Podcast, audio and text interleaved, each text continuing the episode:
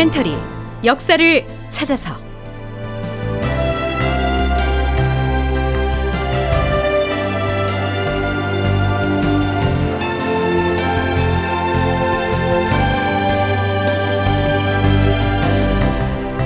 제천이백오십사 편 인성군 이공 유배지에서 자결하다. 극본 이상락, 연출 황형선.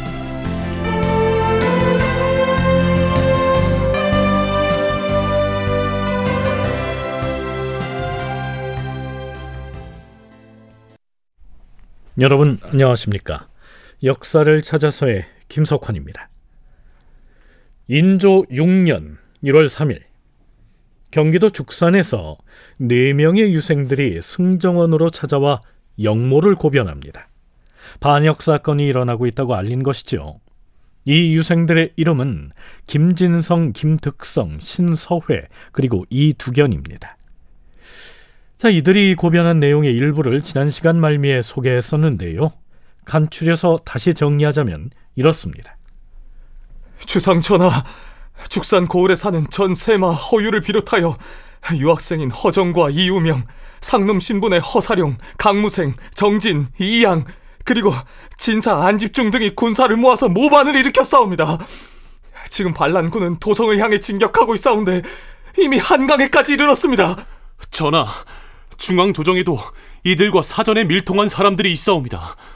훈련도감 소속의 여러 군관들이 이미 반란군과 내응하기로 약속이 되어 있사오며, 반역 무리의 괴수는 제천의 귀양가 있는 유효립이온데 사흘 뒤인 일월 사일에 대궐을 범하기로 약속을 하였다고 들었사옵니다. 반역을 모의한 이들 무리는 인성군 이공이 뜻을 함께하여 거사에 참여할 것이라고 드러내놓고 말했사옵니다. 대개는 이런 내용이었습니다.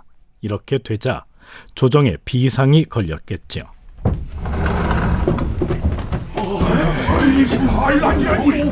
죽산이라면 도성에서 지척간의 거리인데 반란군이 이미 한강까지 왔으면 큰일이 아니오! 반역을 일으킨 자들이 대체 어떤 자들이오?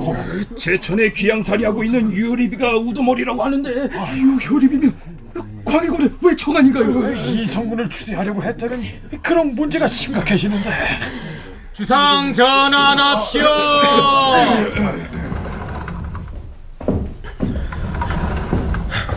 인조는 편전에 들자마자 대소신료들에게 이렇게 명하지요. 사태가 급박하니 한가롭게 토론이나 하고 있을 겨를이 없다. 대소신료들과 의금부 당상관, 양사의 장관들, 그리고 좌우 포도대장까지 다 모였으니 각자가 역당의 무리를 소탕할 계책을 말해보라. 주상 전하, 지금 병조에서는 대궐에 입직한 금군과 포수를 비롯하여 각 군의 군사들을 각각 소속 장수들로 하여금 거느리고 나가서 대궐문 밖에다 진을 치게 하려고 하옵니다. 하, 그리하라. 의정 김유가 아뢰옵니다. 어제 수원부사가 군대의 일로 의논할 일이 있어서 올라왔었는데 오늘 갑작스런 별난의 소식을 접하고 나서 신이 재촉하여 바로 내려보냈사옵니다. 내려가자마자 군병을 모아서 가까운 곳에서 대기하게 하였습니다. 주상 전하, 이와는 별도로 선전관을 따로 선정해서 군사를 거느리고 주야로 달려가서 역적의 무리를 추적하게 하시옵소서. 그 문제는 우상이 알아서 처결하라. 어영청에서는 어떤 조처를 내렸는지 어영사가 말해보라. 참고로 어영청은 중앙에 설치된 오 군영 중에서 국왕을 호위하던 군영을 일컫습니다. 예, 전하. 성문박 홍전 방면에 초관 세 명과 파총 한 명을 배정해서 내보냈고, 수구문 밖에는 군관 열 명과 초군 쉰 명을 보냈사옵니다. 또 군관 스물다섯 명, 초군 쉰 명 등을 도성의 성첩에 나누어 배치하여 지키게 하였사옵니다. 하... 각자 지금 당장 나가서 비상사태에 대비하고 반역의 무리를 당장 추적하여 포박하라!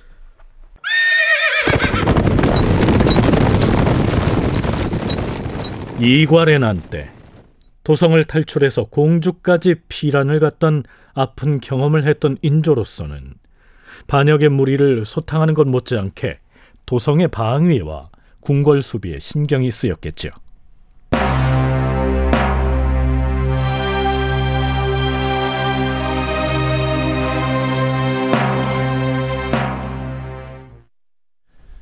처음 조정의 반역 사건이 보고됐을 땐 국왕과 조정을 위협할 만한 대규모의 소용돌이가 일 것으로 예상이 됐었는데요. 이 반란 세력은 조정의 고변이 들어오던 당일에 매우 싱겁게 붙잡히고 맙니다. 인조 육 년 일월 삼일에 실록 기사를 보면요. 이때 반역의 무리가 무기를 지니고서 이미 도하에 집결하여 있었으나 마침내 모두 관군에게 체포되었다. 그리하여 병조에 국청을 설치하고 관련자들을 국문하였다.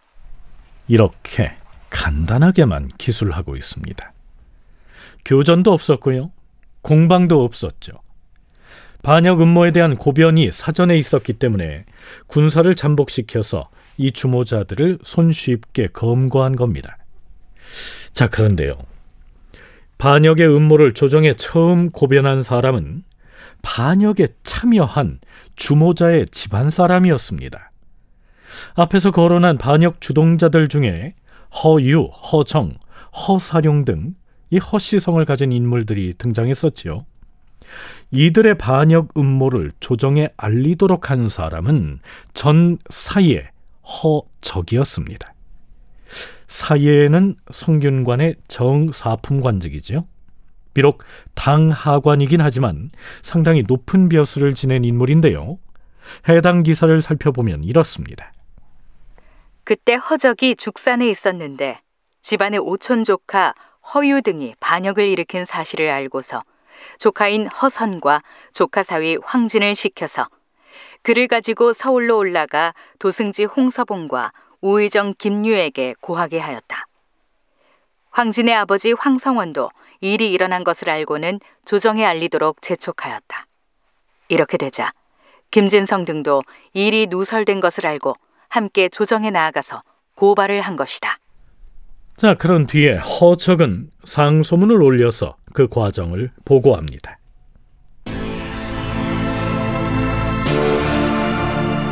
신의 오촌 조카인 전 봉사 허유는 본디 성품이 광패스럽다고들 했사옵니다. 허유의 누이 동생의 아들인 이우명은 본디 어리석고 망령되다고 일컬어졌는데 허유는 죽산에 살았고 이우명은 용인에 살았사옵니다. 그런데 지난 시월경에 이우명이 신에게 와서 근래 거사를 모의하고 있다고 하기에 신이 나무라면서 근거 없는 말을 떠들고 다니지 말라고 주의를 주었사옵니다. 하온데 십이월 금음께에 허유와 이우명이 은밀히 무엇인가를 모의했다는 소문이 구구하게 나돌았사옵니다. 타도에서 군사들이 모여들고 있다고도 하고 배시성을 가진 환관이 임금을 시해할 것이라는 불측한 모의를 하고 있다고도 했으며 급기야는 초나흔날 새벽에 거사를 하기 위해서 도성으로 출발한다는 등의 말까지 나돌았기 때문에 그래서 사람을 보내 조정에 알리게 했다, 이런 내용이죠.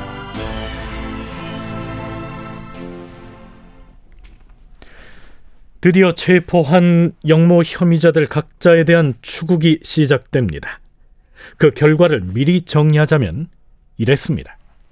주모자인 유효립과 진사 정린, 전좌랑 정심, 내관 배희도, 사약 김응사, 화원 김응호, 반감 이효일 등 오십여 명은 신문에 의해 모두 반역을 자복하였으므로 전부 처형하였다. 그들의 공초 내용은 서로가 대략 같았는데 그 흉참스런 이야기는 모두 다 기록할 수가 없을 정도였다. 자, 공초의 내용이 흉참스러워서 다 기록할 수가 없다라고 했는데요. 반역 연루자들 중에서 진사 정린의 공초를 보면요. 주모자 중에 한 사람인 허유가 자신에게 은밀하게 이런 말을 했다고 쓰여 있습니다. 우리가 어찌 옛 임금인 광해군을 잊을 수가 있겠는가? 지금 배시성을 가진 내시가 침전에서 임금을 가까이 모시고 있는데 힘센 장정 두 사람을 그 환관을 통하여 대궐 안으로 잠입시킨 다음에 임금을 시해하면 될 것이다. 그와 동시에 대궐 안팎에서 난을 일으킨다면 성사하지 못할 이유가 없다. 그렇게 되면 폐주를 다시 복위시킬 수가 있다. 만일 그의 호남한 것이 전과 같을 경우에는 바야흐로 어진 이를 가려서 세우면 될 것이고 임금의 침전을 지키는 환관과 짜고서 인조를 죽인 다음 광해군을 다시 왕으로 세우되, 광해군이 옛날처럼 또 어리석은 정치를 하면 어진 사람을 대신 세우면 된다, 이런 얘기죠. 어진 사람이란 바로 인성군을 뜻하는 거고요. 그러니까 인성군을 왕으로 옹립하고 광해군은 상왕으로 추대하려 한다는 말은 그래서 나온 겁니다.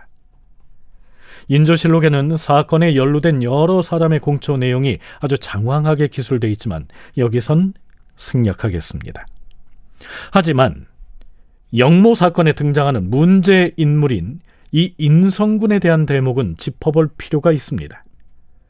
인조의 삼촌뻘인 인성군은 반역 사건이 일어날 때마다 그를 왕으로 추대하려고 했다는 소문 때문에 곤욕을 치렀던 인물이죠.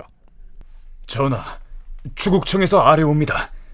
인성군 이공은 역적 민대와 이미 직접 모정에 약속을 했다는 말이 있었사옵니다. 국법은 지엄한 것이어서 주상 전하와의 사사로운 인연 때문에 용서하기는 어렵사옵니다. 하오니 이번에는 결단을 내리시어서. 인성군의 이름이 역적의 공초에서 나온 것이 어디 한두 번이었는가. 과인이 그때마다 곡진하게 용서를 하고 죄를 묻지 않았는데 인성군이 어찌 역적들과 내통을 해서 부도한 모의를 했을 리가 있겠는가. 역적들이 죽음에 임박하여 분별 없이 한 말이니 결코 믿을 것이 못 된다. 과인의 마음이 심히 불편하니 다시는 이런 말을 꺼내지도 말라. 자, 여기서 잠깐 동북아 역사재단 장정수 연구위원의 얘기 들어보시겠습니다. 반정을 할 때 패모살제를 명분으로 삼았는데, 근데 이게 패모살제뿐만 아니라 형제 간에 뭐 도륙을 했다, 임해군, 영창군 등, 우리가 그럼 똑같은 행동을 하면 되겠느냐. 후금하고는 화친을 하고, 또 알고 보면 또 삼촌이잖아요. 만약에 광해군을 내쫓았을 때 왕위 계승 서열 일 위가 사실 인성군이죠. 본인은 한참 아래죠. 광해군이 형제인 임해군과 영창대군을 죽이는 패륜을 저질렀기 때문에 그걸 빌미로 반정을 일으켜서 왕위에 올랐는데, 인조에게는 삼촌이 되는 인성군이 반역에 연루됐다고 해서 그를 죽일 수는 없는 일이 아니냐, 이런 얘기죠. 자, 그런데요, 인조 반정 이후에 정치적인 발언을 삼가고 있던 자전, 즉 인목대비가 추국청에다 은문으로 작성된 교지를 내립니다. 후군이 불행하여 역적의 변고가 누차 일어났지만 이번에 반역 사건은 더욱 흉악하여서 차마 들을 수가 없었다. 역적 유효립은 광해군 때 패모론에는 참여하지 않았기 때문에 외부 사람들은 그들의 간사한 모의가 그리 심하지 않은 것으로 여겼었다. 그런데 이제 스스로 흉악한 일을 저질렀으니 나의 부형의 원수를 갚게 되었으므로 다행스럽게 여기노라. 들리는 바에 의하면 괴수인 유효립이 인성군에게 밀지를 전했다고 하는데, 이는 틀림없이 흉악한 자들을 속여서 꿰기 위한 계책이었을 것이다. 인성군 이공은 나에게 죄를 진 사람이고 광해군은 불공대천의 원수이다. 지금은 밀지에 대한 일을 삼척동자도 믿지 않을 것이니 입에 올릴 필요가 없다. 그러나 그 말이 매우 흉참스러우니 말의 출처를 철저히 신문해야 한다. 반란의 주모자인 유효립이 인성군에게 밀지를 보내서 왕으로 추대하겠다고 한 얘기는 믿을 게 못 되지만, 그래도 그런 말이 나돌게 된 원인은 철저하게 규명을 해야 한다, 이런 얘기죠. 자, 이참에 인성군을 가만둬서는 안 된다는 취지로 읽히지 않습니까?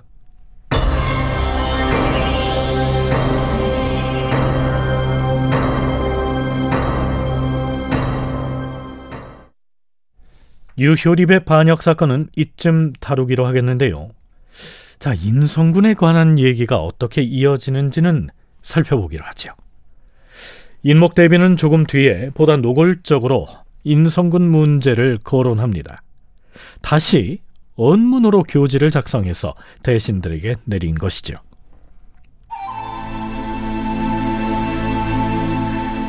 인성군 이공이 역적들의 진술서에 낭자하게 거론된 것으로 보아 반역 세력과 서로 호응한 행적이 분명하다. 이미 밀지를 받았다는 말이 다시 역적의 입에서 나오기에 이르렀으니 이런 흉참스러운 일이 어디 있겠는가. 인성군은 지난날 광해군 때 신하와 자식으로서는 차마 못할 일을 했는데 나는 그가 선왕의 피부치임을 생각하였기 때문에 그저 무식한 데서 나온 소치라고 여겨 불문에 붙였었다. 지금의 전하께서도 인덕이 지극하여서 그동안 은혜를 베풀어 그를 후하게 대우했었다. 그런데 올빼미처럼 사나운 성품을 끝내 고치지 않은 탓으로 흉악한 짓을 저지른 정상이 여러 사람의 입에서 한결같이 나온 것이다. 이번 사건은 종묘 사직에 대개가 걸려있는 일이니 사사로운 은혜로서 돌아볼 겨를이 없다. 경들은 그의 처벌을 극력 간쟁하여 기어이 임금의 윤허를 받아내야 할 것이다.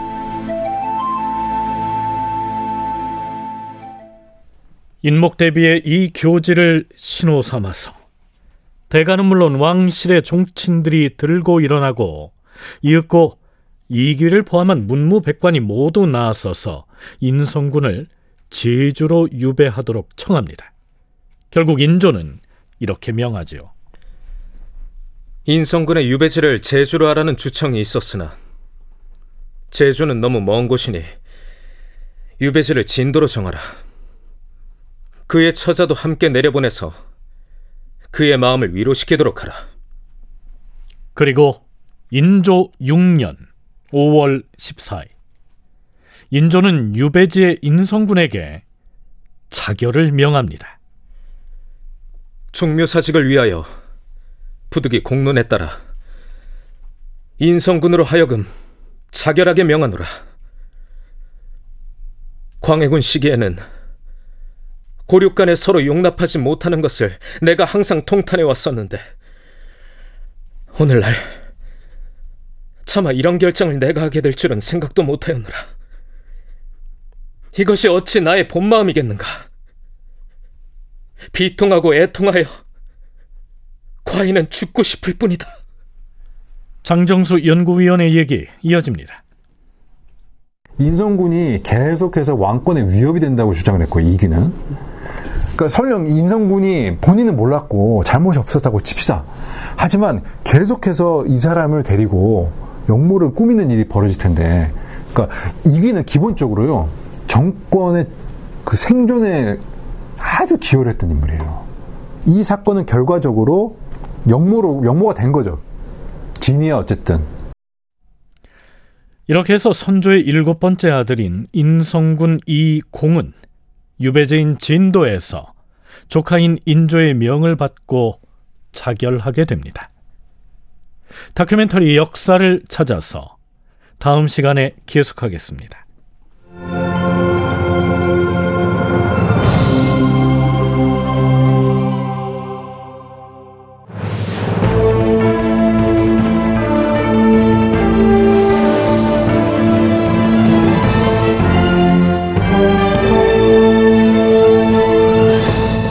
다큐멘터리 역사를 찾아서 제천이백오십사편 인성군 이공 유배지에서 자결하다 이상락 극본, 황영선 연출로 보내드렸습니다.